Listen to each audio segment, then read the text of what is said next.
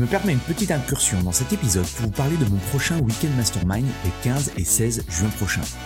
Mon Weekend Mastermind, c'est quoi? C'est un événement unique en petit comité où je travaille avec une vingtaine de personal trainers, de propriétaires de studios, de boxe sur la croissance de leur business et l'augmentation de leur chiffre d'affaires. Deux jours en immersion complète pour vous partager de nouvelles stratégies marketing, ou brainstormer avec d'autres professionnels et impacter positivement votre mindset et vos revenus. Vous repartirez de ces deux jours avec une motivation décuplée et un plan d'action en quatre-vingt-dix jours. Pour en savoir plus, allez sur mon site andy poiron point com slash programme ou cliquez sur le lien dans la description. Bienvenue dans l'émission Le Business du Fitness, le podcast pour comprendre le futur du fitness et inspirer tous les professionnels à devenir une meilleure version d'eux-mêmes. Je suis Andy, coach sportif depuis vingt ans et j'accompagne des coachs et des patrons de clubs à créer un business dont ils sont fiers. Avec ce podcast, je vous propose de rencontrer ensemble des personnes inspirantes. L'idée est de rentrer dans leur tête et de comprendre comment ils en sont arrivés là aujourd'hui. Si vous voulez recevoir toutes les notes de l'épisode, pensez à vous inscrire à la newsletter. Vous trouverez le lien dans la description. Dans l'épisode du jour, j'ai le plaisir d'inviter Jérôme Roy, personnel trainer et owner de CrossFit Nästa à Ciney en Belgique. Étudiant, il quitte ses études à dix-huit ans pour devenir gérant d'une supérette de quartier. Dix ans après, il fait un virage à cent quatre-vingts degrés pour se diriger dans l'univers du personal training avec grand succès. Aujourd'hui, il dirige avec un associé un Globo Gym, une boxe CrossFit et un business de personal training. On a parlé de plein de choses passionnantes avec Jérôme, de comment se lancer dans le coaching le plus rapidement possible quand on a pratiquement trente ans. Comment gérer un business de personal training, de boxe CrossFit et également de Globo Gym. Comment, en plein Covid, lancer une boxe de CrossFit. Et surtout, comment continuer à avancer même si la situation est compliquée. Bref, je ne vous en dis pas plus et je laisse place à notre conversation avec Jérôme Roy. Bonjour à tous, bienvenue dans le podcast Le Business du Fitness. Aujourd'hui, j'ai la chance euh, d'avoir euh, Jérôme Roy avec nous. Salut Jérôme. Salut. Euh, première question toute simple, est-ce que tu pourrais te présenter s'il te plaît ? Bien sûr, avec plaisir. Euh, bah, comme tu l'as dit, je m'appelle Jérôme. Euh, j'imagine qu'à ma voix, vous allez comprendre que je viens de Belgique, je suppose, euh, avec un petit accent. Et donc, je suis personal trainer, euh, également euh, propriétaire d'une box de CrossFit et donc d'une infrastructure qui regroupe euh, mon activité de personal training, un global fitness et un, une salle de CrossFit. Donc. Ok, donc tu as les, les trois entités, ça marche. Exactement, ouais. Ça fait combien de temps que tu, euh, que tu es dans le, dans le secteur ? Dans le milieu, euh, euh, personal training six ans, la salle existe depuis dix et on a ouvert la box de CrossFit, on va bientôt fêter les deux ans. Ok, excellent, excellent, excellent. Alors avant de, d'arriver à, à ce nouvel écosystème, euh, j'aimerais qu'on revienne au, au début. Comment ouais. toi tu es arrivé du coup dans le monde euh, du, du fitness, du coaching, du personal training? Hum, à toute base, c'était vraiment… Euh, Je ressentais vraiment le, le besoin. Euh, bah, je pense que comme tout le monde, j'étais déjà à la base passionné de sport. Euh, et j'ai toujours voulu un petit peu m'améliorer. Donc, j'ai un peu tâtonné tout ce qui est nutrition, et cetera. Et j'ai un petit peu voulu m'améliorer moi-même. Et très vite, j'ai ressenti le besoin euh, d'aider les gens, clairement, de, d'avoir envie de… J'avais l'impression d'accumuler des, un savoir, façon de parler, et d'avoir cette envie incroyable de, de le propager au plus grand nombre et de vouloir aider un maximum de gens. Et euh, de par mon activité passée, je rencontrais énormément de gens qui avaient des problèmes de surpoids ou euh, voilà, des problèmes au niveau de leur alimentation. Et j'ai vraiment eu envie de, de ouais, vraiment développer quelque chose qui puisse euh, leur venir en aide et, euh, et de sortir de ça, en fait. Quoi. Ok. Et avant, avant tu faisais du coup, tu, tu faisais une autre activité ? Oui, tout à fait. Non, j'étais, ça n'avait rien à voir avec tout ça. J'ai vraiment eu une reconversion professionnelle. Euh, j'ai toujours été indépendant, donc euh, ça va faire bientôt vingt ans là, que je suis indépendant en Belgique. C'est un peu l'équivalent de votre statut auto-entrepreneur, je pense, en France. Commerce, euh, je ne pense pas que vous avez ça en France, mais c'était, on va dire, des supérettes, donc des, des magasins de quartier, on appelle ça, euh, nous ici, euh, où euh, voilà, c'était un peu de la dépanne, euh, et ce genre de choses. Et donc, j'avais plusieurs commerces dans ce type-là, de ce type-là. Et donc, euh, donc je, je, je côtoyais des, des centaines et des centaines, si pas des milliers de personnes par jour et par semaine. Et, euh, et, et voilà, donc je, je côtoyais énormément de monde. Moi, sur le côté, ma passion, c'était le sport. Donc, je, je pratiquais énormément de sport. Euh, euh, en, en augmentant ma tra- pratique sportive, j'ai eu envie d'améliorer ma nutrition. Donc, je me suis intéressé un peu à tout ça. Et plus moi, je m'améliorais, plus j'avais l'impression que les, jours, les gens autour de moi, c'était l'inverse, en fait. Euh, ils étaient de moins en moins en forme, de plus en plus malades. Et c'est comme ça qu'est qu venue euh, tout doucement la reconversion professionnelle. Euh, euh, et puis j'ai pris la décision de tout arrêter, de, de revendre mes activités et euh, d'avoir à ce moment-là un matelas financier qui me permettait de refinancer donc, des études et, et euh, un tout nouveau parcours professionnel, quoi, en gros. Donc, tu étais quand même déjà, tu avais cet esprit de, de vouloir monter les business, ouais. Et d'entrepreneur. Ça, ça t'est arrivé quand? C'est venu, venu comment? Honnêtement, c'est venu, je, je pense qu'à six ans, euh, euh, j'ai acheté des choses pour euh, trois sous et je les revendais pour cinq. Donc, euh, je pense que très, très petit, euh, j'ai déjà eu cette envie de, de, on va dire, de commercer, euh, de gagner de l'argent, même si à l'époque, évidemment, j'étais gamin, euh, on ne parlait pas vraiment de gagner de l'argent, mais j'ai toujours eu envie, cette envie d'être… Euh, Ouais, je sais pas, de, de, de, de me gérer moi-même, de, de promouvoir mes propres activités. Et donc, euh, euh, j'ai eu le choix à un moment donné dans ma vie donc de, de faire des études euh, ou d'être gérant d'une société. Donc, j'étais très jeune, j'avais à peine dix-huit ans. Euh, c'est un cas, un, un cas de force majeure, j'ai envie de dire. C'est-à-dire que j'étais étudiant dans une structure et euh, le gérant, malheureusement, est décédé dans un accident de voiture. Et, euh, et le patron de l'époque donc avait besoin de quelqu'un pour euh, très vite reprendre l'activité en tant que gérant salarié à l'époque. Et donc, euh, j'ai fait ça pendant six mois euh, à la place des études. Donc, j'ai fait un choix. Je n'ai pas fait mes études. J'ai décidé de faire ça donc à dix-huit ans. Et, euh, et euh, ça s'est super bien passé. Et dans l'année qui a suivi, euh, j'ai eu l'opportunité donc, de reprendre ce fameux commerce et puis de développer euh, toute une structure autour de ça avec plusieurs commerces. Et voilà, donc je me suis retrouvé à dix-neuf, bon, quasi vingt ans avec, euh, à gérer plusieurs sociétés, plusieurs structures.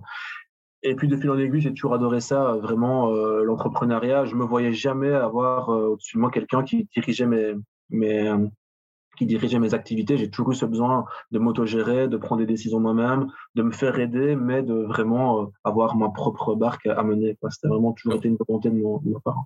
Tu as été salarié que pendant ton stage, alors ?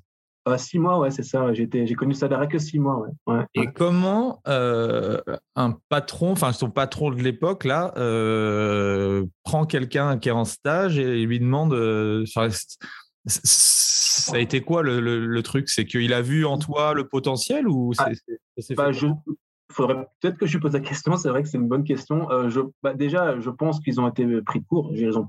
Et voilà, il leur fallait quelqu'un dans l'urgence qui connaisse la boîte. Et j'étais donc étudiant depuis euh, trois ans dans cette boîte, presque trois ans, oui.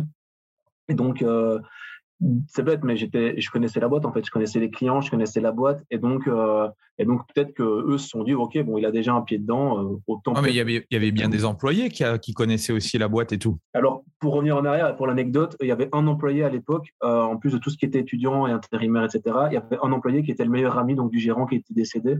Et donc, il a fait une énorme dépression lors de l'accident de voiture de son, de son gérant qui était son meilleur ami. Donc, il n'était plus apte, en fait. Euh, c'est arrivé pendant le mois d'août. Euh, donc, en fait, nous, on était étudiants. Donc, comme je le disais, on était plusieurs étudiants. Et donc, tous les étudiants ont dû tenir un peu la barque pendant les grandes vacances, donc pendant ce mois d'août. Et euh, peut-être qu'il a vu en moi euh, celui qui, peut-être, avait le plus de capacité ou le plus d'envie ou qui démontrait, je ne sais pas, ça, j'en sais rien. Euh, ça fait quand même très longtemps. Et puis, il faudrait peut-être poser la question à lui. Mais, mais en tout cas, ils m'ont laissé ma chance. Euh, et, et moi, et je comment, me... euh, comment, étudiant, euh, tu, tu, tu réagis pour, euh, pour quitter tes études et pour… Euh, prendre un truc où, entre guillemets, c'est l'incertitude totale? Bah, je, y a eu, franchement, je crois que la décision, elle s'est faite en une fraction de seconde, en fait. Je, il m'a dit, écoute, euh, un jour, il m'a dit, tu as une voiture, tu es véhiculé. Je dis, oui, j'ai le permis, j'ai une voiture. Tu sais, demain, à Charleroi, donc c'est une ville à quatre-vingts kilomètres ici de chez nous. Euh, je dis, oui, euh, OK, tu peux venir, on va discuter. Je ne savais pas vraiment ce qu'il me voulait à l'époque. Et puis, donc, je suis allé le rencontrer. Il m'a exposé, donc, euh, euh, le salaire, les avantages, et cetera, en étant très clair sur le fait que c'était un test, c'est-à-dire qu'eux, ils prenaient un gros risque. Euh, quelque part, moi aussi, vu que je, je, j'hypothéquais une année d'études, ça se passait mal. Mais je pense que, allez, avec du recul, quand j'y réfléchis, avec la, comment dire, avec euh, la vision que j'ai eue de, ce, de cet emploi, en me disant, oh, OK, il y a une énorme possibilité de se développer, de peut-être, peut-être dans les années à venir, d'intégrer cette structure et d'avoir mes propres magasins. Euh, le, je crois que la décision, ça fait en un déclic. En fait, je me suis dit, ouais, OK, je le fais, je prends le risque, tant pis. Dans le pire des cas, je perds une année d'études que je recommencerai l'an d'après. Mais si ça fonctionne, waouh, là, c'est parti. Là, je, je pars vers ce que j'ai toujours voulu, étant gosse, étant adolescent, me gérer, avoir mes propres choses. Et je veux dire, à, à dix-huit ans, quasi dix-neuf, euh, se dire, ouais, on va gérer une équipe, on va gérer une structure. Ouais, le pari, il est super osé, mais, mais euh, c'était super gratifiant pour moi, quoi. Donc, euh, j'ai pris le risque et je ne me suis pas posé la question. En fait, je l'ai fait et, euh, et ça s'avérait que ça s'est super bien passé, quoi. Donc, euh, c'était le tremplin vers tout le reste, en fait. Donc, euh, je pense qu'il n'y a pas de hasard dans la vie et que c'est, que c'est comme ça que ça devait se passer, je pense. Simplement. Ok. Moi, je suis toujours admiratif des, des, des personnes là, comme ça qui. Euh... Enfin, je me dis que euh, je ne sais pas ce que j'aurais fait à ta place, euh, mais euh, tes études, là, du coup, toi, tu avais quel objectif par rapport à ça? Enfin, tu avais en fait une, une voie toute tracée par rapport à déjà ton, ouais. ta philosophie de vouloir monter des trucs ou autre, ou c'était quoi? Hum, en fait, en fait donc, euh, moi, à la base, je faisais des études, je, donc c'était des études qu'on appelle nous ici le, le cycle supérieur. Donc, euh, chez vous, ça correspond à ce qu'on fait de douze à dix-huit ans, plus ou moins. Donc, euh, C M deux, C M un, C cinq, mmh. je pense, chez vous, au terminal, ce genre de choses. Ouais. Euh, moi, la voie qui était tracée par rapport à ce, à ce background donc, euh, d'école, c'était pour devenir ingénieur, en fait. Et. Euh, Mais mes études universitaires, donc ce qu'elle allait suivre derrière, euh, c'était, moi je voulais aller dans le milieu de l'informatique en fait. Mais vraiment, euh, parce que c'est quelque chose qui me parlait, j'ai toujours été un peu geek à l'époque, je me souviens, gamin, euh, je chipotais toujours avec les P C, j'étais le premier à avoir la D S L, euh, l'Internet au débit là chez nous à l'époque, et j'aimais bien bidouiller dans tout ça, donc ça collait un petit peu, j'ai un, un début d'ingénierat et puis partir vers de l'informatique, ça, ça collait pas mal, et... Euh, C'était plus une question de passion que de vraiment une vision à long terme. Je ne me suis pas dit, tiens, je vais faire des études d'informatique et puis je vais ouvrir ma boutique ou je vais être indépendant dans le secteur. Pas du tout, quoi. Euh, et quand l'occasion s'est présentée, je pense qu'en fait, c'est peut-être ça qui s'est passé aussi. J'ai fait la part des choses en, OK, j'ai une passion, je veux me diriger là-dedans. Mais là, j'ai l'opportunité d'avoir, entre guillemets, la vie que je, la vie que je veux, en fait, quel que soit le secteur, quelle que soit l'activité. Et... Euh, Et la décision s'est faite comme ça, je pense, en fait. Euh, ouais, c'était plus, là, ça, honnêtement, ça, c'était plus de l'instinct. Hein, c'était vraiment... ça, ça a duré combien de temps, du coup? Quoi donc là euh, bah, toute, cette, toute cette période jusqu'à... Euh, ah ouais, euh, bah, changement et tout. J'ai été salarié que six mois. Ouais. Euh, donc, et euh, directement, donc, j'ai, je me suis mis donc, euh, auto-entrepreneur, enfin, indépendant, mais aussi, comme on appelle ça. Donc, j'avais dix-neuf ans. Et ouais, ça a été très rapidement. Et alors, entre, entre donc, cette, euh, cette mise comme indépendant... l'explosion du chiffre d'affaires, l'explosion du nombre de structures, du nombre de magasins, il y a eu euh, environ sept à huit ans, peut-être, plus ou moins, quelque chose comme ça. Donc, okay. C'était très prospère. Euh, ouais. Qu'est-ce que tu as appris, du coup, euh, qu'est-ce que tu as appris pendant ces sept à huit ans qui, aujourd'hui, euh, te, te, te, te sert dans, dans, ton, dans ta vie de tous les jours? Absolument tout ce qui me sert à l'heure actuelle à développer mon activité de coaching sportif. Que ce soit le personal training, que ce soit la boxe de CrossFit, que ce soit, euh, que ce soit la, la salle ici... Euh, Tout ce qui si, si, s'il y a une chose, s'il y a une chose que tu retiens, c'est, c'est quoi? Et que tu pourrais du coup euh, transmettre à, à, à tout, tous les jeunes et à toutes les personnes aujourd'hui qui, euh, qui, qui écouteront ce podcast. Je pense que la chose parmi la plus importante de toutes celles qui m'ont, qui m'ont appris, de tout ce que j'ai appris, pardon, c'est euh, l'expérience que j'ai emmagasinée au niveau de la relation avec les gens, que ce soit avec les, les fournisseurs, que ce soit avec les commerciaux, que ce soit avec les clients.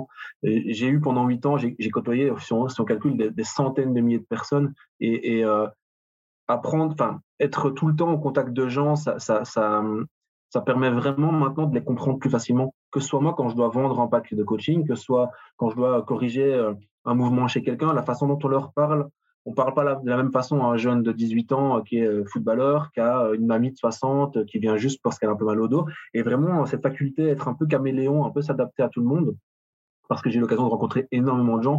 Je pense que c'est ça qui a fait la plus grosse force de toute l'expérience que j'ai accumulée donc pendant ces, pendant ces sept à huit ans, clairement. Et comment tu as fait pour, pour apprendre à communiquer avec chaque profil de personne? Ouais, ça, ça, ça se faisait vraiment naturellement. Euh, on fait des erreurs. Euh, peut-être que là, à l'heure actuelle, ce qui fait qu'il se passe, ce qui se passe bien pour nous, pas pour moi, euh, c'est grâce aux erreurs que j'ai faites par le passé. On, des fois, on fait, des, on fait des, des faux pas, on parle à une personne, ça ne se passe pas de la même façon, on voit que la réaction, elle n'est pas, elle est pas géniale ou comme on l'espérait, et hop, on s'adapte en fait. On, on est reconfronté à la même façon de parler, d'une, pardon, à la même personne, on va adapter sa façon de lui parler, je pense. Enfin, en tout cas, c'est comme ça que moi, je voyais les choses.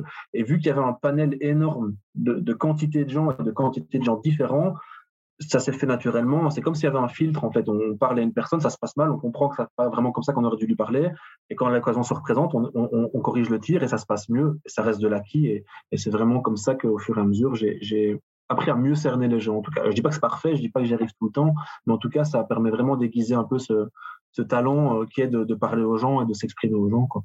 Ok. Et du coup, euh, tu décides à un moment donné de, de, de changer complètement de, de voie et je sais que ouais. c'est... Euh... En discutant avec beaucoup de personnes, euh, il y en a beaucoup qui ont des difficultés du coup à, à franchir euh, le cap, de tout arrêter, de tout reconstruire. Euh, mmh. Qu'est-ce que tu pourrais dire à, à ces personnes-là? si vraiment au fond d'eux, ils ont euh, ce sentiment qu'ils peuvent aider des gens, ils, ils, ils se doivent en fait de, de, tenter la, de tenter la chose. Moi, c'est ce que j'explique énormément à mon entourage, à mes amis, à mes connaissances, quand eux aussi ont... Ils n'en peuvent plus de leur boulot, de leur salariat, c'est plus possible, ils ont des patrons exécrables, euh, ils veulent, ils ont une super idée, je sais pas, mais ils veulent se, pardon, se diversifier et faire autre chose. Je dis tente le coup. Dans le pire des cas, tu peux revenir en arrière. J'ai l'impression qu'on vit dans un monde où les salariés, ils, ils pensent que s'ils tentent l'auto-entrepreneuriat, pardon, c'est terminé, ils ne pourront plus revenir en arrière. Mais il y a toujours cette possibilité qu'au final, si ça ne se passe pas super bien, ce n'est pas une fin en soi, ça peut être une façon d'accumuler de l'expérience et on peut revenir en arrière. J'ai des connaissances qui ont eu le cas, qui ont testé, ça s'est mal passé, ils sont revenus en arrière, ils ont recommencé le salariat. Au final, ils n'ont pas perdu, ils ont pas perdu des sommes astronomiques, ça n'a pas euh, conditionné leur vie jusqu'à la fin de leur vie, justement. Et je pense que c'est dommage de ne pas se donner la chance d'essayer pour pouvoir justement euh, ne pas avoir de regret et se dire « Ah ouais, ok, ok, je tente l'expérience, ça s'est mal passé, mais au moins j'en ai le cœur net. » Clairement, il faut tenter l'expérience pour moi. Tu, tu avais quel âge, en fait, quand tu as, tu as basculé dans le personal training ? euh, vingt... Euh, j'ai, j'ai trente, les années passent vite. Hein. J'ai vingt-neuf trente ans, plus ou moins, trente ouais, ans. Okay. Même. vingt-neuf okay. ans, quelque chose comme ça. Et du coup, le, le cursus, pour toi, comment tu, comment tu t'y prends ? Tu décides de, de, de, de faire des formations ? Parce que je sais qu'en ouais. en Belgique, euh, ouais. voilà, il n'y a pas de, de diplôme comme en France ouais. ou autre. Comment, comment toi, tu t'y prends pour, euh, bah pour, voir, bah pour pouvoir travailler, pour euh, entre guillemets, mettre toutes les, toutes les chances de ton côté? Alors, comme tu le dis, et ça c'est vraiment malheureux, en Belgique, il n'y a pas vraiment de conditions pour pouvoir exercer ce métier, ce qui, est, ce qui veut dire qu'on est exposé à une énorme concurrence de gens qui n'ont aucune compétence. Ça, c'est vraiment triste. Je trouve que c'est quelque chose qui devrait changer d'ailleurs pour la, pour la Belgique et dans tous les pays où c'est le cas. Euh, j'ai toujours été, ça, c'est, c'est, je ne sais pas si c'est un défaut, si c'est une qualité, mais j'ai toujours été extrêmement perfectionniste. Donc, du coup, moi, je ne veux pas me laisser, je veux pas me lancer à l'aveuglette, en fait. Donc, directement, je prends le pli de, de faire des choses de qualité, des formations de qualité. Non pas forcément pour rassurer les gens, parce qu'au final, ils ne savent pas vraiment hein, quels sont nos, nos, nos diplômes ou nos, ou, nos, ou nos papiers qui prouvent de ce qu'on fait, mais plutôt pour moi, euh, valider le fait que ce que je fais est bien, en fait. Donc, très rapidement, j'essaie de me former. Et puis, euh, et puis je, je trouve, euh, au fur et à mesure, euh, dans mon évolution, je trouve des choses de plus en plus intéressantes et je me forme et donc je, je valide donc certaines euh, qualifications ici en Belgique. Je ne sais pas si, si, si chez vous, pardon, en France, c'est pareil, mais on commence à les reps trois, puis c'est les reps quatre et ce genre de choses. Et ça permet un peu de valider ce qu'on fait avec quelque chose qui vient donc, euh, qui vient donc vérifier si ce qu'on fait est vraiment bien fait. Ce n'est pas donné à tout le monde de pouvoir le faire. Euh, c'est assez strict au niveau des... au niveau de, du cursus pour pouvoir y arriver. Et moi, en tout cas, ça m'a rassuré en me disant, OK, là, j'ai suivi quelque chose de vraiment sérieux, ça me donne quelque chose de sérieux au final qui est reconnu au niveau belge ou européen. Et, euh, et ça me soulage de me dire que j'encadre des gens euh, en ayant ce, ce, ce background de qualité, quoi, vraiment. OK. Et, et tu démarres comment, du coup, dans le, dans le monde du fitness ? Euh, je commence en fait en, en donnant cours dans, dans le Global Gym ici. Donc, euh, on dit Global Gym, mais c'est, c'est une structure, euh, euh, c'est pas un, une, c'est pas un basic fit ou ce genre de choses. Donc, ouais, c'est, c'est vraiment pas une franchise. Une okay. Non, c'est ça, c'est vraiment un indépendant. Tout à fait, ouais, voilà. Euh, donc, qui du coup a un peu la même vision que moi et euh, et qui en fait lui constate que le métier, le, le monde du fitness est en constante évolution. Donc, eux ici, ils ont connu les années où euh, la Zumba débarque, on crée un cours de Zumba et il y a deux cours de quarante-cinq personnes et les gens se battent pour acheter des cartes de séance pour faire de la Zumba, quoi. Et donc, eux, ils ont connu ça il y a une dizaine d'années, un peu plus même. Et puis, euh, quand ça a été la Zumba, ça a été euh, le body pump, et puis ça a été autre chose, et cetera. Et puis, en fait, plus les années passent, plus ils se rendent compte qu'en fait, il y a de plus en plus de concurrence. Euh, il y a les Global Gym qui débarquent, il y a les petites structures qui se mettent en place, des petits studios privés euh, de, de cycling ou ce genre de choses. Et ils ressentent en fait une volonté euh, de changer les choses. Moi, à l'époque de ça, je suis déjà énormément inspiré par le CrossFit. Pas forcément le CrossFit en tant que marque, mais plutôt, on va dire, par le functional training. C'était quelle année, ça ? Moi, on était il y a en deux mille quinze, deux mille seize, quelque chose comme ça, plus ou moins. Euh, et donc, moi, je débarque avec une approche totalement différente. Donc, je suis, moi, déjà, ma façon d'entraîner est fort axée functional training. Donc, j'amène quelque chose que les gens ne comprennent pas vraiment dans, donc, à l'époque ici. Et, euh, et tout de suite, ça fait effet waouh. Les gens adorent. On met en place des cours collectifs. Un, puis deux, puis trois, ils sont remplis, on doit doubler les heures. Enfin, ça devient vite quelque chose d'assez, euh, d'assez euh, concluant, en tout cas, d'un point de vue commercial. Donc, à, t- à tes débuts, tu fais des coachings de groupe, du coup ? Tu rentres pour la salle, par la... Ouais. Pour la salle d'une part, oui, ce qui me permet aussi de me faire la main. Et sur le côté, donc, je fais ce fameux cursus ce personal training qui vient un petit peu, bah, comme j'ai tantôt aiguisé mes, mes compétences. Et, euh, et je commence à accompagner des gens. Donc, une personne, puis deux, puis quatre, puis huit. Et en fait, les résultats sont tellement monstrueux. Euh, bah, t'es bien passé pour le savoir. Hein, quand tu commences le CrossFit, par exemple, bah, les résultats, en général, ils suivent très vite. On va sortir du CrossFit, je fais plus ou moins la même chose, mais d'un point de vue personal training à l'époque. Donc, très vite... Euh, Euh, Jean-Paul, quarante ans, on a plus mal au dos après trois mois, perd quinze kilos après, après six, se sent super bien et ses copains sont un peu jaloux, quoi. Donc, bah, ses copains viennent dans le circuit et commencent le personal training. Et puis, de bouche à oreille, fait, fait, fait. Et très vite, je me retrouve débordé, en fait. Donc, très vite, je me retrouve avec des journées interminables, alors des coachings du matin au soir, plus les cours collectifs. Et, et bon, c'est très bien financièrement, mais ça devient un petit peu pesant, que ce soit d'un point de vue euh, physique, parce qu'il faut quand même réussir à suivre la concentration également, et puis d'un point de vue familial, c'est pas c'est pas non plus super génial. Et donc on a attends attends attends attends parce que attends attends ça, en t'écoutant ça a l'air trop simple. Euh, euh, euh, non non mais c'est très bien justement, c'est inspirant. Euh, c'est c'est quoi les recettes du coup pour arriver, pour débarquer, pour euh, en parallèle faire de la formation et puis euh, et puis avoir du succès?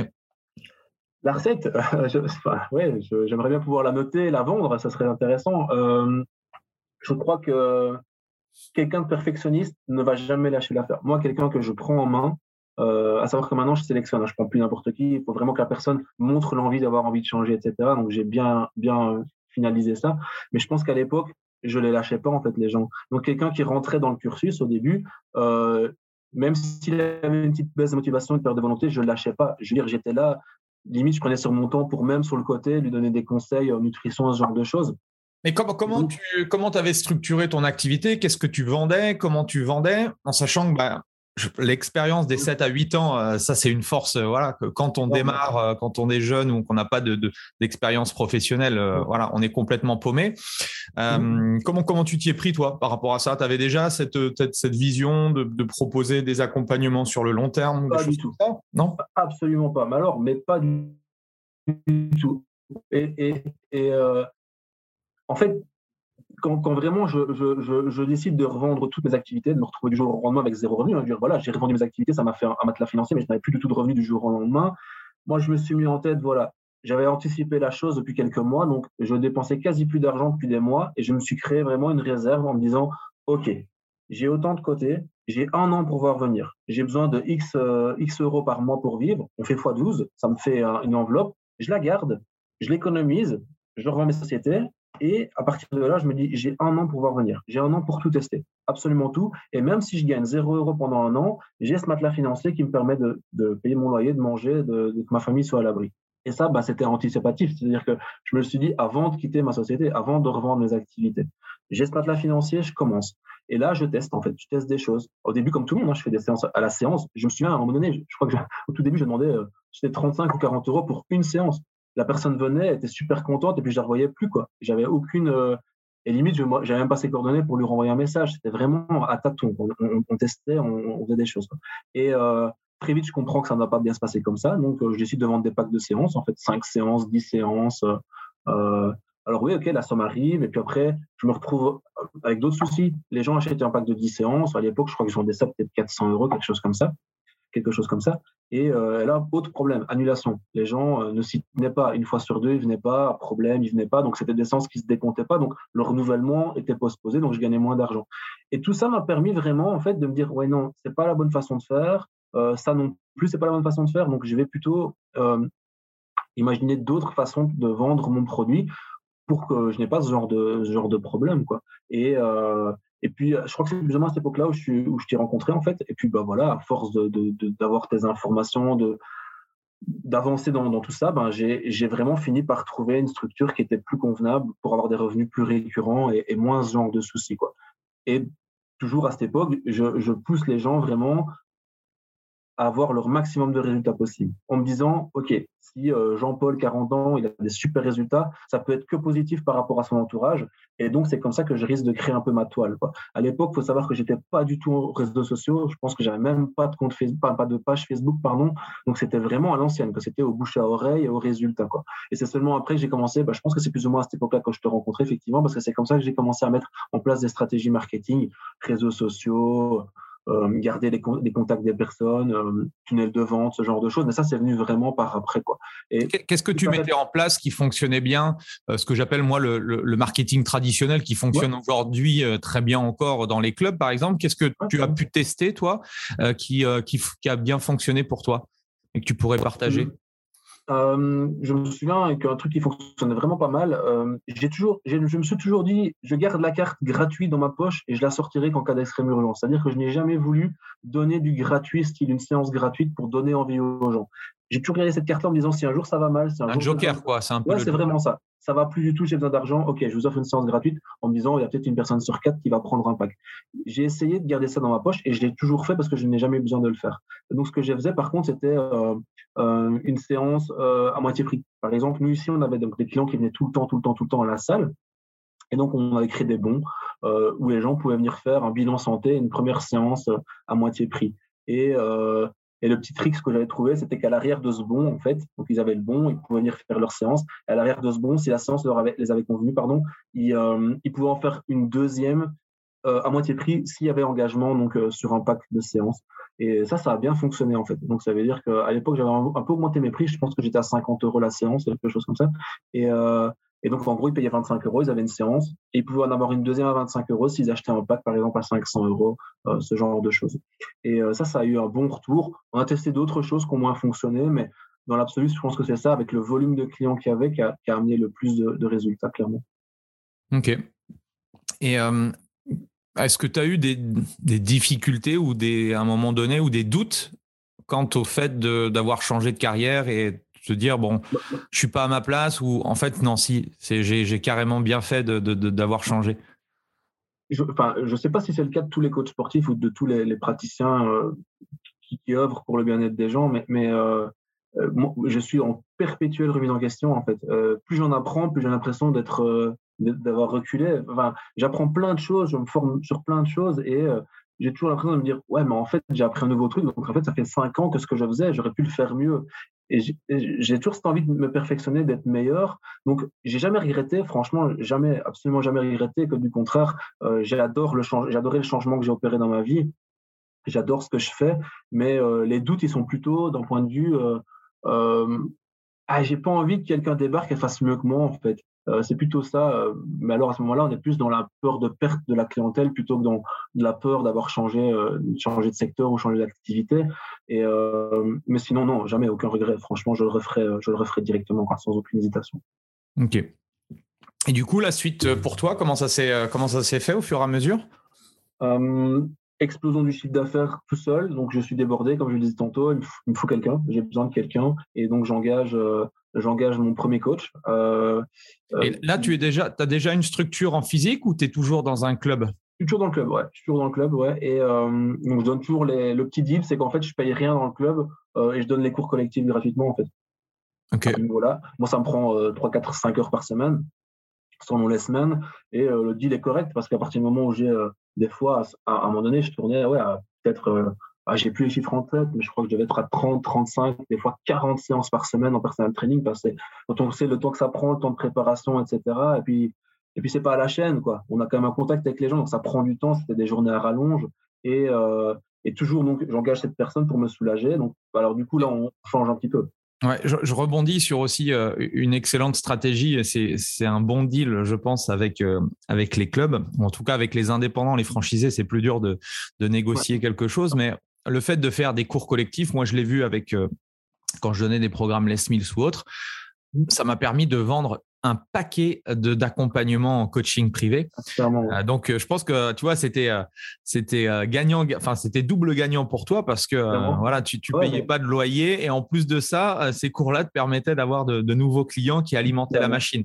À fond, franchement, je me souviens à un moment donné, on, tournait, on, on essaie de limiter les cours de small group training à dix douze personnes en functional training, d'un point de vue matériel, d'un point de vue, là, contrairement à Les Mills où tu peux avoir cinquante personnes devant toi ou même cinq cents, moi ici le but c'était de les corriger, donc je ne pouvais pas pouvoir, je pouvais pas gérer vingt personnes, donc c'était huit, dix, douze personnes maximum. Et, et donc sur la semaine, c'était le même groupe de personnes, plus ou moins, qui venaient à chaque fois. Donc, je crois qu'on a dû avoir une cinquantaine, soixantaine de clients différents à cette période.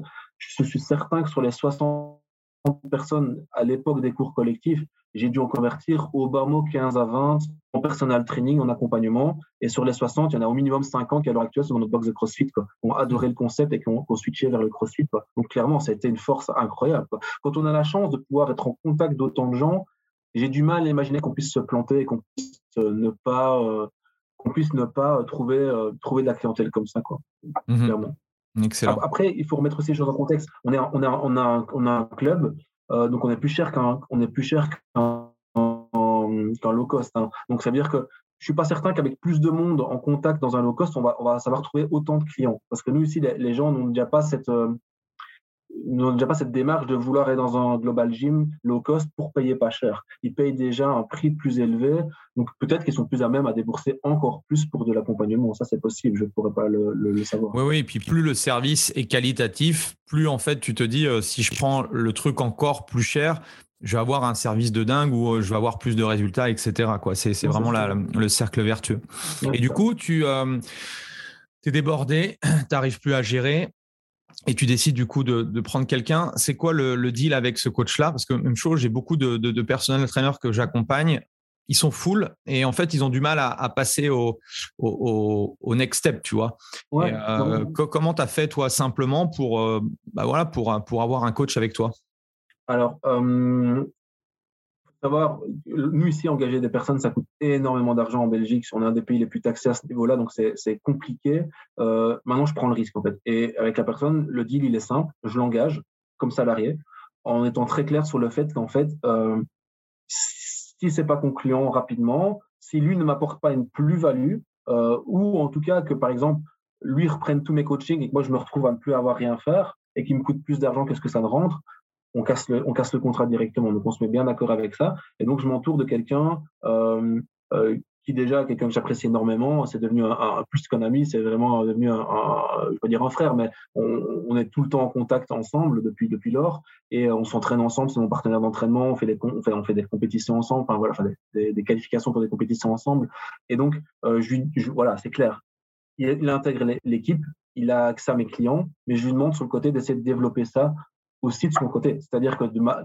que lui vienne m'intégrer l'équipe, mais qui m'amène une plus-value par les connaissances qu'il a, et c'est d'avoir d'autres, d'autres coachés, d'autres, d'autres ventes de packs de séances. Il est dans le milieu Parce du sport, que, ouais. du football. L'objectif pour toi par rapport à ce nouveau coach, euh, c'est quoi ? C'est genre, euh, tu as euh, trente coachings ou quarante coachings, c'est de lui en donner vingt et puis ouais. d'en garder que vingt pour travailler euh, sur le développement ou c'est, c'est quoi ton… Complètement. Ouais, c'est c'est ça complètement ça, tu as tout compris. C'est vraiment ça. Moi, je ne veux pas qu'il reprenne mes trente-cinq coachings, il fait trente-huit heures semaine, un, un temps plein ici en Belgique. Je ne veux pas qu'il reprenne trente-huit coachings et euh, moi, euh, me les rouler et, et laisser venir. Moi, je veux qu'il me soulage d'une partie de mes coachings, surtout des horaires qui, pour moi, avec ma vie de famille, m'avançaient moins. Donc, par exemple, les fins de soirée, ce genre de choses, là où lui, il n'a pas d'enfant, ça l'arrange mieux.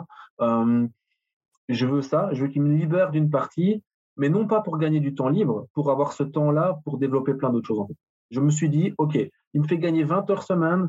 Je ne dis pas que je vais bosser ces vingt heures-là, mais je vais en bosser dix et je vais en récupérer dix pour moi. Et c'est et ce temps qui me, qui me permet de m'octroyer, Je c'est à ce moment-là où je commence les réseaux sociaux, les marketing, les formations, euh, à suivre un peu des trucs, et cetera, à développer les challenges. Et c'est là, en fait, où je me dis, OK, je gagne du temps. Ce temps, je vais, je vais vraiment l'utiliser à faire quelque chose d'encore plus puissant, quoi. C'est vraiment ouais, ouais, c'est, c'est, c'est là où, où je dis souvent, et, et je, je, la différence entre je travaille dans mon business et je travaille ouais. sur mon business. Euh, qu'est-ce que ça a changé pour toi de, de, de, d'avoir plus de temps et de mettre en place, du coup, des, des stratégies, euh, des stratégies business marketing ? Euh, déjà, psychologiquement, ça m'a déchargé, tu vois, parce que quand tu fais trente, trente-cinq, quarante séances semaine, à un moment donné, tu, tu, même si tu veux être le plus, euh, même si tu veux être le plus euh, compétent et le plus euh, disponible par rapport aux gens, il n'y a rien à faire. Je veux dire, la personne que tu étais à dix-neuf heures, tu n'es pas aussi frais qu'à neuf heures du matin, quoi. Donc, tu accumules beaucoup de fatigue, beaucoup de stress, et cetera. Tu fais en plus des erreurs de jugement quand tu as des trucs de posturaux, et cetera. Et moi, ce que je veux, euh, c'est euh, me soulager un peu de ça, pour pouvoir bah, vraiment avoir cette décharge un petit peu euh, psychologique de, de, de travailler autant et mettre ce temps-là donc, à profit pour, euh, pour développer le reste. Et euh, je ne sais plus quelle était ta question parce que je, je t'ai dit… Ouais, qu'est-ce que, ça, qu'est-ce que toi, ça a changé le fait du coup d'avoir plus ah, oui. de temps pour la stratégie et voilà, non plus être dans l'opérationnel, avoir la tête dans le guidon, quoi. Est-ce que ça a Clairement, changé des choses ouais, ouais, peut-être clairement. Au niveau de la décharge mentale, mais aussi en termes de chiffres, en termes de développement En, en termes de branding. En termes de branding. Ça m'a vraiment permis de euh, communiquer sur ma marque. Donc, euh, J'avais créé cette marque à l'époque au tout début euh, et je l'ai boostée complètement euh, avec des goodies, des bêtises, hein, euh, des, des t-shirts, des pulls, ce genre de choses. Travailler avec un graphiste pour pouvoir faire un, un chouette truc, à pouvoir vendre aux gens, ben, ça fait une petite plus-value. Et même si ce n'est pas une énorme, un énorme gain d'argent, ça fait de la pub, donc ça fait parler. Donc les gens se renseignent. Ah tiens, Everfit Personal Training, qu'est-ce que c'est, nutrition, et cetera. Ok, ils se renseignent, ça fait vraiment jouer le branding. Et moi, j'avais enfin ce temps-là pour pouvoir développer les réseaux sociaux, lancer la communication un peu plus euh, ciblée, Euh, faire des vidéos, euh, vraiment essayer de bosser le branding. Et, je, et à l'heure actuelle, j'estime que je ne le bosse absolument pas encore assez. Maintenant, voilà, on a eu d'autres choses. Il y a eu le Covid, on a développé la boxe de CrossFit, on a développé plein d'autres choses. Moi, à l'heure actuelle, si j'avais un seul regret, ce serait de me dire, j'aimerais vraiment bien avoir plus de temps pour pouvoir développer encore plus ce côté branding et ce côté euh, revenu récurrent, en fait. Euh, pas toujours être à la chasse du client, Euh, parce qu'il n'y a rien à faire, même si on a des clients qui nous suivent depuis des années, cinq, six, sept ans, certains, euh, on en perd tout le temps aussi, que ce soit au fitness, que ce soit au CrossFit ou même au personal training, problème d'argent, plus le temps, déménagement, et cetera. Donc, euh, il y a quand même toujours un petit peu ce, cette course contre la montre où on cherche des clients pour remplacer ce qu'on perd. Et, euh, et je pense que quand on a la possibilité de développer encore plus son branding, encore plus son expertise, ça va, euh, ça va tomber un peu plus facilement. On, on aura moins un travail de prospection à faire, je pense. En tout cas, c'est mon avis. Est-ce que tu as fait des erreurs par rapport au, euh, à ton premier coach que tu as fait, euh, tu as fait venir dans, dans l'équipe, ou est-ce que tu as des, on va dire, des, des best practices à, à dire à ceux qui nous écoutent et qui aimeraient justement recruter leur, leur, premier, leur premier coach ? hum... On est dans un, dans un milieu, le fitness, où, je ne sais pas, encore une fois, en France, c'est encore différent de chez nous, mais nous, ici, si demain, je mets une annonce pour un coach fitness, euh, je peux me retrouver avec euh, cinquante C V euh, de gens qui n'ont aucune expérience, mais absolument aucune, ou qui pensent qu'ils en ont, ou parce qu'en fait, ils ont fait trois ans de muscu, ils sont coach sportif. Donc, je conseillerais vraiment, s'il y avait un truc à faire attention, c'est vraiment de s'entourer de quelqu'un de très qualitatif, mais surtout, surtout, surtout, au-delà d'être, d'être compétent, qu'il a un énorme rapport émotionnel avec les gens. Ça doit être quelqu'un de, que les gens trouvent tous sympa, quoi. Euh, on a, moi, maintenant, je suis entouré d'énormément de coachs, que ce soit en fitness, en crossfit, et cetera. Et il n'y a rien à faire. Il y a des coachs avec qui ça passe moins bien. Et les clients... La, la sympathie du coach, il peut être plus compétent qu'un autre. On va prendre coach A, coach B. Coach A est compétent, mais super sympa. Il met l'ambiance, il est un peu un entertainment, quoi. Il met un peu l'ambiance, il rigole avec les gens, et cetera. Euh, et l'autre est plus compétent, a plus de diplômes, a vraiment un background de fou, mais il est très froid, très fermé, très carré. Il n'y a rien à faire dans le milieu du fitness, ça va passer beaucoup moins bien, quoi. Et moi, si j'avais un conseil à donner aux gens, si vous comptez vous entourer de gens, euh, prenez des gens qui sont vraiment... Euh, compétent, ça c'est évident, mais surtout qu'il passe vraiment bien avec les gens, quoi. C'est, c'est, pour moi, c'est la base, vraiment. Moi, ce que, ce que je dis souvent, c'est que euh, être bon coach, ça s'apprend. Tu vois, je, je peux former les gens à être oui. un meilleur coach. Clairement. Par contre, quand tu es con, bah, c'est, c'est compliqué, tu vois. C'est compliqué de, de changer les gens. Donc, effectivement, je te, je te rejoins sur, sur ce côté-là. Et euh, du coup, donc, euh, premier coach. Euh, donc là, tu es toujours au sein même de la structure du club. Tu n'as pas de part dans le club aujourd'hui de, de, de Globo Gym ou autre? Non. À cette époque-là, tu veux dire? Comment? À cette époque-là, à ouais. cette époque-là toujours aucune. Non, okay. À l'époque, aucune. Et donc, là où je voulais être soulagé et avoir plus de temps, j'ai fait boule de neige. Il m'amène plus de gens, ça gonfle. Donc, du coup, on est de nouveau débordé, mais cette fois-ci à deux. Donc, on peut supporter un peu l'un l'autre, mais le problème, il n'est pas réglé, quoi. Donc, du coup… Euh, Euh, là, on se pose un jour et on se dit, bon, OK, où est-ce qu'on va, qu'est-ce qu'on fait? Donc là, je parle avec le gestionnaire du club. Et puis, euh, lui sait que je suis passionné de CrossFit. Euh, je me tape cinquante bornes en voiture pour aller chez un pote faire du CrossFit ici en Belgique. Euh, et on se dit, bah, pourquoi on ne ferait pas notre box, en fait? Parce qu'à un moment donné, quand on ne sait plus développer, quand on n'a plus de temps à échanger contre de l'argent, bah, la seule moyen d'avoir, euh, c'est d'avoir une plus grosse structure, en fait, et d'avoir des gens... en coacher douze plutôt d'en coacher deux, quoi. Donc, du coup, on se dit, bah, pourquoi on ne ferait pas notre propre box de CrossFit? Et l'idée, elle germe.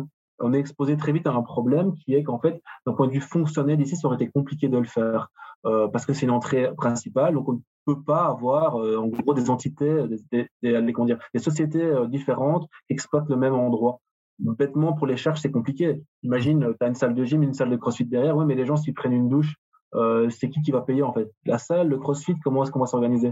Et puis là, on se dit, bon, on va faire simple, on va s'associer en fait. Comme ça, ça va régler tous les problèmes. On va racheter la moitié de la salle de gym et puis on va construire euh, l'extension de la box de CrossFit derrière. On commence les démarches et très vite, ben, on se met d'accord en fait sur un prix, sur une façon de développer la chose. Et puis tout se met en place. Tout se met en place très vite. On prend contact avec... Euh, avec comment comment vous faites du coup comment ça, comment ça se passe? Alors, je ne demande pas de, de détails ou autre, mais comment ouais. euh, du coup, euh, parce que ça aussi c'est intéressant, c'est comment... Euh, euh, parce que je crois toujours qu'on... Même si aujourd'hui je suis seul dans, dans mon activité, je crois qu'on est toujours quand même plus fort à plusieurs que tout seul. Ah ouais. euh, c'est quoi c'est, c'est simplement d'adulte en adulte, discussion, on pose les idées, on pose, euh, on pousse tout. Et puis après, euh, c'est aussi, de la, je pense, de la, de la confiance, ça ? Ouais, on pose les bases en fait. On se dit, qu'est-ce qu'on a, qu'est-ce qu'on veut, qu'est-ce qu'on ferait bien ? Ok, ça c'est acté, très bien. Après, ben alors à ce moment-là, on vient faire graviter autour, autour de ça tout ce qui va être euh, euh, juridique. On prend un comptable, on prend un huissier de justice, on prend un, un notaire, pardon, on prend un avocat et on discute. Ok, euh, on fait ça comme ça, mais s'il se passe ça, qu'est-ce, comment ça se passe ? Ah, ben on va mettre une clause et on commence comme ça. Et très vite, en fait, on trouve une structure. En fait, on, trouve, on, fait, on, on se dit, ben, on va faire une société, on va racheter le, le gym dans la société à cinquante cinquante les parts. Et puis après, on, on fera graviter tout le reste autour, quoi. Euh, bien sûr, il y a de la confiance. Et évidemment, à deux, on va plus vite. Euh, ça permet de, bah, de se décharger. Donc, nous, ici, on a trouvé notre rythme de croisière. C'est-à-dire que moi, je vais plus développer tout ce qui va être clientèle, marketing. Euh, et évidemment, je coach. Euh, et mon associé, ben, lui, il gère la salle de... Oui, quand je dis je coach, coach au CrossFit. Et mon associé, ben, lui, ah, ça, il est ça a, cou- ça a coupé. Ça a plus coupé. Dans la salle. Donc, tout ce qui va être... Ah, ouais, tu, tu as dit que tu es coach. Bah, on n'a pas entendu coach en quoi ? Ok, donc moi je coach au CrossFit, lui coach à la salle. Moi je gère tout ce qui est marketing clientèle, euh, lui va plus gérer tout ce qui va être papier, fournisseur, ce genre de choses. Et on se soulage vraiment l'un l'autre. Et ça nous permet de vraiment avoir nos, nos pôles de compétences. Et, euh, et tout ça fait que le, le, le, le melting pot des deux est, est concluant. Quoi. Ok, il y a, il y a toujours ton coach aussi, personal trainer qui est. Alors c'est. Ouais. Ouais, okay. On intègre dans l'équipe en fait, on l'engage sur une nouvelle société, on le transfère de, leur, de mon activité de, de, de, pardon, de personne physique, on le transfère sur ma nouvelle société. Donc ça a été quoi le, le temps qu'il t'a fallu entre je commence à faire mes formations et à bidouiller dans le coaching, à, à avoir ton, ta structure carrément associée là ? quatre à cinq ans. Ok.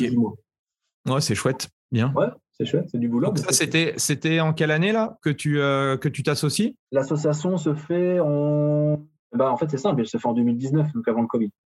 Ok. Ok, ok. Donc, du coup, euh, ensuite Ensuite, le, le nœud du problème. On développe cette box de CrossFit, on, tout est ok, on, on tacle les fournisseurs, on a l'accord ici. Euh, donc, à la base, on veut faire une énorme extension CrossFit derrière la salle de fitness. Donc, ça passe par énormément de problèmes, euh, euh, contacter les, les, les, les juridictions locales, les juridictions régionales en Belgique, euh, pour avoir les accords, en fait, tout simplement, pouvoir construire l'extension, pouvoir exploiter un nouveau, un nouveau business, ce genre de choses. On a tous les feux verts, tout est OK, on a les plans de l'architecte, l'entrepreneur est booké, tout est OK. Il reste faut, juste il faut combien de temps entre le, le, le, la, la réflexion du projet et euh, l'ouverture là, des clés, euh, tes premiers, tes premiers membres? Bah, à la base, on, on, s'était par, on était parti sur six, neuf mois, un an, plus ou moins. Ça, c'était à la base. Sauf qu'en fait, le jour où on a l'accord bancaire, euh, février deux mille vingt, euh, bah, quinze jours ou trois semaines plus tard, on nous sommes en nous disant bah, il y a le Covid, donc euh, l'accord, il n'est plus valable. Donc, euh, donc vous n'ouvrez pas. Euh, ah oui, OK. Donc là, alors là, on se retrouve vraiment, vraiment dans une situation très inconfortable où, si ça avait été à six mois plus tôt, on abandonnait. Sauf que là, on a déjà tellement engagé d'argent, que ce soit les architectes, les avocats, les études de sol pour la construction. Enfin, on a tellement mis d'argent euh, en fonds propres euh, via les liquidités de la société euh, qu'on se dit non, on ne peut pas abandonner un projet. On a déjà mis autant d'argent euh, alors qu'on n'a rien. Là, ça aurait vraiment été jeter l'argent par les fenêtres, quoi. Euh, on est en plein Covid. On est en, février, en mars, avril, mai deux mille vingt. Et là, on se dit OK, en juin, on peut réouvrir. La banque ne veut toujours pas parce qu'il y a eu le Covid. Donc, on se dit, bah, c'est pas grave, on va prendre une surface provisoire. Et on trouve une surface provisoire à, à trois kilomètres de chez nous ici pour ouvrir la box de CrossFit en plein, euh, en plein Covid. donc, euh, donc, ça, c'est un… Comment un tu es, toi, assez... psychologiquement ? Là, pas bien. Honnêtement, là, je suis vraiment pas bien parce que je me dis, on a tellement mis d'argent, on n'a plus aucun repère. Et je trouve que c'est quelque chose que… Si moi, il y a une chose que le Covid a détruit chez moi, je pense que c'est… Euh, la volonté d'entreprendre. Ça veut dire que je l'ai toujours, mais il y a un frein, il y a un énorme frein. On se dit, waouh, qu'est-ce qui va se passer demain, quoi ? On n'a aucune perspective d'avenir, on ne sait pas comment ça va se passer. À l'époque, on est au premier confinement, donc euh, pour nous, c'est fini. On a été confinés trois mois, on, on, on, début juin, on réouvre, on, on ouvre la surface provisoire au mois de juillet, euh, Donc, on fait notre grande ouverture euh, euh, le premier août euh, avec la clientèle, et cetera. On fait une pré-vente d'abonnement, donc tout, tout se passe super bien. On ouvre la, bo- la box de CrossFit au mois d'août et euh, septembre, on nous reconfine, quoi. Là, on prend une gifle parce qu'on pensait personne, enfin, je pense, pensait qu'on allait se faire reconfiner. Je pense que dans, la, dans l'inconscient collectif, ça avait duré trois mois, c'était derrière nous, alors qu'on était seulement au début, en fait. Et là, alors là, pour nous, par contre, grosse catastrophe, on est fermé neuf mois d'affilée, euh, sans aucune possibilité d'exploiter. Euh, bah, les gens qui venaient de prendre des abonnements d'un an, deux mois plus tôt, euh, qui réclament, très vite, on est dans une situation très, très, très compliquée, quoi. Donc là, psychologiquement, je ne suis pas bien du tout. On se dit, waouh, qu'est-ce qui se passe? Quel va être l'avenir? Qu'est-ce qu'on va faire? Qu'est-ce qu'on va devenir? Et, euh, et ouais, c'est compliqué à l'époque. Vraiment, vraiment. Comment tu gères le, le personnel et comment tu gères les, les premiers membres, du coup? Euh, en toute honnêteté, c'est-à-dire que là, je prends mon téléphone, euh, je court-circuite mon cerveau rationnel et je dis, je vais parler avec le cœur. Et je fais une vidéo de vingt minutes où j'explique tout. La situation, qu'est-ce qui se passe, financièrement, comment ça va se passer, euh, les risques de fermeture qui sont clairs si, si on n'est pas soutenu. Et pendant vingt minutes, je parle sans réfléchir, vraiment avec le cœur. Et je poste cette vidéo-là sur tous nos canaux de, de, de, de diffusion euh, en disant aux gens, voilà, on ne vous demande pas d'être des mécènes, on ne vous demande pas de nous donner de l'argent tous les mois pour survivre. Par contre, s'il n'y en a pas certains qui le font, on n'est plus là dans trois mois, quoi. Euh, et donc, on a, euh, le message passe énormément bien auprès des gens et on a plus ou moins quatre-vingts pour cent des gens qui nous soutiennent. Ils nous disent, OK, on ne coupe pas notre abonnement, on ne réclame pas l'argent, on s'arrangera plus tard, on verra plus tard. Et euh, le souci, c'est que ça, ça se passe donc euh, vers septembre-octobre deux mille vingt. Euh, mais le plus tard devient à un moment donné euh, est-ce qu'il arrivera un jour, parce que encore une fois nous on pense être confiné trois à quatre mois mais ça dure neuf mois, enfin, c'est, c'est énorme, la, la, la période de fermeture est énorme. Euh, comme les gens nous soutiennent, ça nous permet d'avoir un minimum de liquidité pour au moins subvenir aux besoins euh, euh, primordiaux, donc payer l'électricité, euh, euh, payer le chauffage pour que les gens ne s'entraînent pas dans le froid, euh, même si à un moment donné on a dû aller dehors euh, dû aux mesures sanitaires. Et donc on met en place des, des choses, je coach à distance, en visio. Euh, je mets en place euh, des coachings euh, virtuels, donc avec des applications virtuelles, ce genre de choses. Et alors, au CrossFit, on a la chance de pouvoir s'entraîner dehors. Euh, donc, les gens ne sont pas entièrement insatisfaits. À partir du moment où ils peuvent quand même venir s'entraîner, les conditions ne sont pas exceptionnelles, hein. On est dehors, on fait comme on peut, mais au moins, on est soutenu. Et donc, ça nous permet de garder la tête hors de l'eau euh, pendant plusieurs mois, quoi. OK. Donc, vous, vous réouvrez un peu comme nous en avril-mai, non deux mille vingt et un? Plus tard, on a rouvert en juin deux mille vingt. OK. Avec mesures de moins en moins strictes. Et puis depuis, je croise les, je croise les doigts, on n'a plus été refermé depuis. Euh, et, euh, mais on sent quand même que les gens ont encore un peu peur, en fait. Euh, je pense que les gens, autant nous, je pense qu'on a du mal là à envisager des investissements à long terme, autant les gens, ils ont du mal à imaginer payer des choses à long terme. Ils ont peut-être du mal à se dire, ouais, je vais reprendre un abonnement d'un an, parce que bah, peut-être que dans trois mois, ils sont refermés, ou peut-être que dans six mois, ils sont en faillite aussi, on ne sait pas, en fait. Euh, ouais, donc là, on sent que les gens, il n'y a rien à faire, ils sont, ils sont sur la réserve, ils ont, euh, ils ont cette peur un peu de, du futur, je pense. En tout cas, c'est l'impression que moi, j'ai, en fait. Et toi, tu te sens comment, du coup, là? Honnêtement, les derniers mois, là, ça n'a pas été les mois les plus optimistes. Je, j'étais plutôt dans une position, dans une optique, euh, on va laisser passer la tempête, en fait. On va, voilà, on va pas faire les fous, on va pas dépenser des sommes énormes, on va pas euh, prendre trop de risques, euh, mais, mais quand même, on doit avancer. Je veux dire, parce que notre projet est toujours en attente d'expansion, et cetera. D'ailleurs, on a eu rendez-vous avant-hier, on a eu un énorme rendez-vous bancaire. Euh, la situation a l'air de se délier, mais on n'a toujours pas d'accord clair et précis de la banque, quoi. Donc, euh, donc voilà. Donc, sur la réserve, optimiste, mais sur la réserve quand même. J'espère que c'est le cas, mais, mais euh, voilà, on ne sait jamais qu'un nouveau variant débarque qui nous referme dans quinze jours. On n'en sait rien, en fait. Mais en tout cas, je me veux plus optimiste qu'il y a quelques mois, c'est sûr. Qu'est-ce que tu as mis en, en place, du coup, pour la, après la réouverture, euh, bah pour relancer, du coup, l'activité? euh, Deux choses, en fait. On s'est dit... Euh, OK, là, il faut faire quelque chose. On n'est pas trop promo. Moi, j'essaie vraiment de sortir de ce format, faire des promos, casser son prix. Euh, ouais, OK, il y a des occasions. Hein. Black Friday, nous, c'est un gros truc. D'ailleurs, j'avais fait la formation avec toi Black Friday à l'époque, il y a deux ou trois ans, je pense. On essaie de garder deux, trois périodes dans l'année où on fait un truc vraiment intéressant, mais j'essaie de le moins possible casser les prix. Et justement, on essaie vraiment de se différencier du low cost. Donc, par contre, au mois de juin, à la réouverture, on se dit on va faire une promo de six mois pour rassurer les gens, où là, on casse vraiment le prix.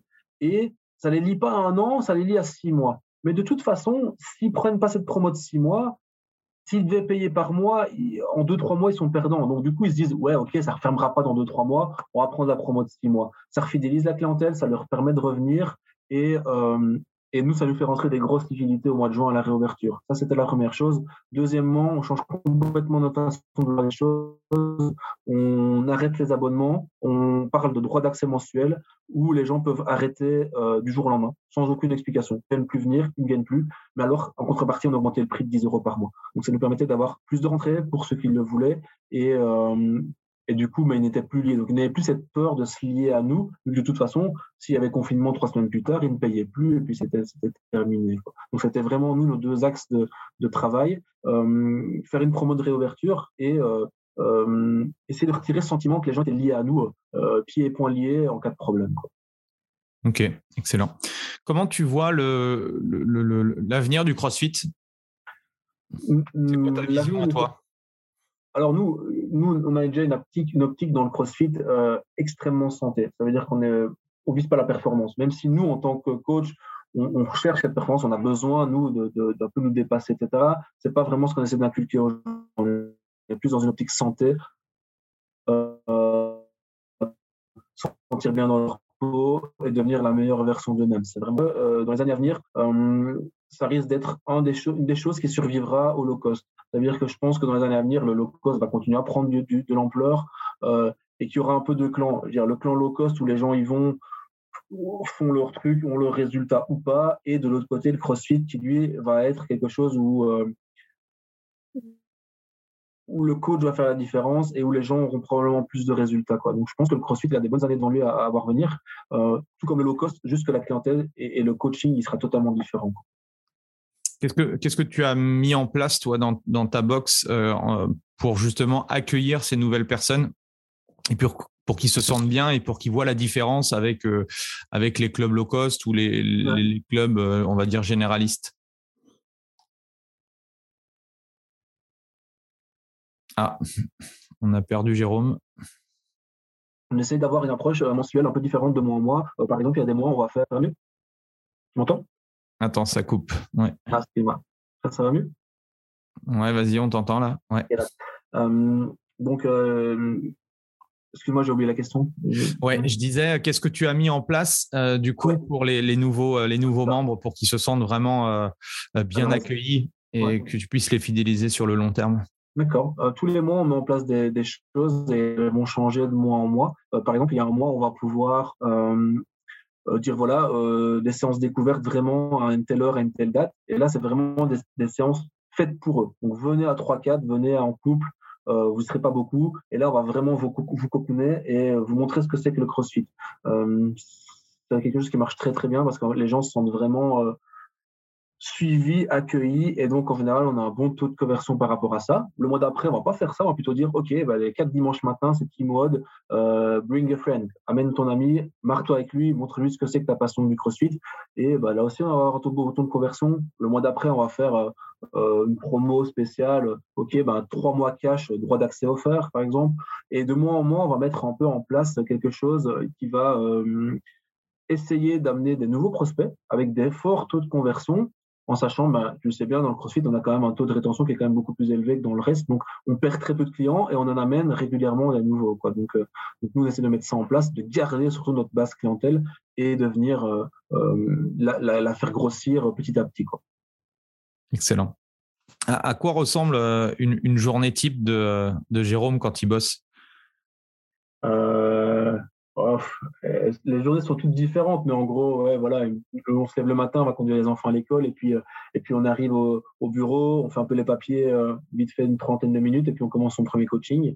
Euh, deux, trois coachings, ça dépend les jours. Et puis, euh, what the CrossFit, euh, à savoir que donc on se relaie avec mon, avec mon, mon collègue, donc le, le coach. Euh, s'il donne le matin, je donne le midi. Si je donne le matin, il donne le midi et vice-versa. Et puis, euh, après ça, donc après le what de, de, de midi, tous les jours, on se retrouve, on s'entraîne. Euh, quatre cinq fois semaine, une heure, une heure et demie ensemble, on mange un petit bout et puis, euh, puis à quinze heures on recommence, euh, où là en général c'est plutôt lui qui prend le relais, donc lui va plutôt faire le personal training et moi je vais plutôt faire euh, gestion d'email, euh, gestion de la com, euh, une vidéo, un tips of the day, j'ai lancé ça il y a quelques temps, une vidéo sympa, tips of the day, et là je vais plutôt travailler ce côté-là. Et euh, en fin de journée, ça dépend les jours, mais à dix-huit heures, dix-huit heures trente, dix-neuf heures grand maximum, je suis chez moi avec les enfants. Et, et, et voilà, donc c'est quand même des journées assez remplies, mais on se laisse quand même euh, le temps de nous entraîner, de manger en bout ensemble. Et euh, on n'est pas la tête dans le guidon euh, douze heures par jour. Quoi. Comment, tu fais pour, euh, comment tu fais pour t'améliorer au niveau, euh, au niveau professionnel? J'essaie vraiment de… J'allais dire beaucoup me former, plus maintenant. J'essaie de mieux me former. Donc, ça veut dire que j'ai beaucoup plus… Euh, chercher la qualité du coaching dans le, avec le moins de temps possible. C'est-à-dire que je ne vais plus passer ma vie à faire des formations et à partir dans tous les sens. J'essaie de choisir un canal et de m'y engouffrer et, et de me perfectionner là-dedans euh, avec des choses de qualité assez courtes dans le temps. Et alors, euh, je lis beaucoup également. J'essaie aussi de sortir de, de, de ce côté euh, uniquement coach. Je, je lis d'ailleurs quasi pas de, de livres sur le coaching, et cetera. Je vais plutôt lire des livres sur le développement personnel, Euh, sur la finance ou sur le business pour essayer justement d'amener des petits trucs. Et je pense que dans tous les livres qu'on lit, même si des fois c'est qu'un ou deux petits trucs, bah, si on implante ça, dans, on implémente ça pardon, dans, son, dans son business, euh, ça va tout de suite améliorer les choses. Des fois c'est une bêtise, on lit un truc dans un livre, on se dit « Ah ouais, j'ai pas pensé à ce truc-là, bah, je vais le mettre en place. » Et, euh, et bah, des, je veux dire, un livre de business sur… Euh, sur la vente de chaussures, au final, on peut y trouver quelque chose qui peut nous servir, nous, à vendre du coaching, en fait. Et, euh, et j'essaie de, de, de lire, en tout cas, euh, quand je le peux. Hein. Je n'ai pas toujours le temps de le faire, mais plutôt des livres de ce, de ce type-là. Est-ce que tu aurais, euh, du coup, un, un, ou, un ou deux ou trois livres à nous partager qui t'ont, euh, qui t'ont vraiment inspiré ? euh, J'en ai lu, mais franchement, on dit des centaines. Donc, euh, est-ce qu'il y en a un, un qui, te vient, qui te vient Allez, à l'esprit, ou le dernier, peut-être ? Allez, je vais en prendre trois vraiment euh, qui m'ont euh, qui m'ont vraiment marqué. Euh, Les idées qui collent. Je sais pas si tu connais ce bouquin. Ouais, ah ouais. Génial. Euh, euh, Influence et manipulation. Euh, très chouette. Robert Cialdini, ouais, sur la persuasion. Et euh, je pense que si je devais en conseiller un, euh, mais même pas forcément pour les indépendants, pour pour monsieur et madame tout le monde, pour euh, leur relation avec les gens, leur relation avec leur compagne ou leur compagnon, euh, comment se faire des amis. Je pense que c'est le bouquin qui, pour moi, quand j'ai lu ce bouquin, je me suis dit, moi qui étais quelqu'un de très, euh, très énergique, je suis très direct en fait. Je n'ai pas de porte de derrière. Quand je veux dire quelque chose, je le dis et souvent ça choque malheureusement. Et je trouve que ce livre m'a canalisé. Il a vraiment amélioré. Tout à l'heure, on parlait de la communication avec les gens. Je trouve que ce livre m'a vraiment appris à, à ne pas toujours, même si des fois c'est bien de dire les choses aux gens, ok, ça m'a appris à me canaliser, à me dire, bah, on le dira, mais au final, si je ne le dis pas maintenant, j'y penserai plus demain et je ne le dirai pas, quoi. Mm-hmm. Donc, euh, c'est vraiment trois livres parmi des centaines d'autres. Hein. Franchement, il y en a énormément, mais c'est trois livres qui, pour moi, sortent un peu du lot. Clairement. Excellent. Excellent. Ton, ton échec préféré ? euh, Celui qui me fera avancer. Mmh. Celui, qui, celui que je garderai en mémoire et qui me fera avancer et que je ne referai plus. Mmh. Ok. Excellent. Est-ce que tu as une dernière chose à, à, à partager, à nous partager, aux coachs, à tous les professionnels du fitness ? La période a été compliquée. Franchement, le Covid, ça n'a pas joué en notre faveur. Euh, mais comme toujours, euh, il y a deux façons de voir les choses. Soit on s'appuie sur son sort, ou soit on se dit, bah ouais, ok, ça a été un moment difficile, mais le futur sera plus radieux. Les gens vont encore plus avoir besoin de nous. Nous, ici, on est en contact avec énormément de kinés, de médecins qui sont débordés parce qu'ils disent, depuis le confinement, c'est une catastrophe. Les gens, ils ont pris du poids, ils sont, ils sont brisés de partout, ils n'ont pas assez bougé. Donc, je pense que peut-être plus que jamais, à l'heure actuelle, les gens vont encore plus avoir besoin de nous, de nous, pardon. Et euh, bah, ceux qui hésitent, foncez. Franchement, faites-le, formez-vous, essayez sur vos, vos proches, euh, perfectionnez-vous et, et aidez les gens, quoi. Vraiment, on vit dans un monde où les gens ont besoin d'être aidés. Il n'y a jamais eu autant de gens malades, autant de gens obèses. Euh, c'est des gens qui ont besoin de gens comme nous, euh, qui ont besoin de nous pour, euh, pour les sortir de là, clairement.